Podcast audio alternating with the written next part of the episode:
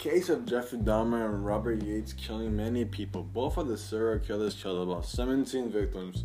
Jeffrey Dahmer killed 17 men and boys. Robert Yates killed the same amount of people, but he mostly killed a woman and just one male. One of Robert Yates' victims was Patrick Oliver.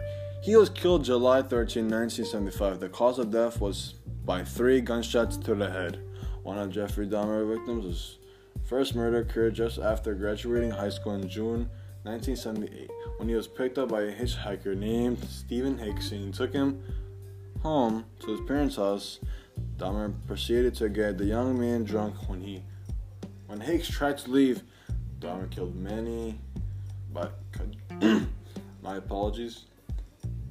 Dahmer killed him by striking him into the head and strangling him with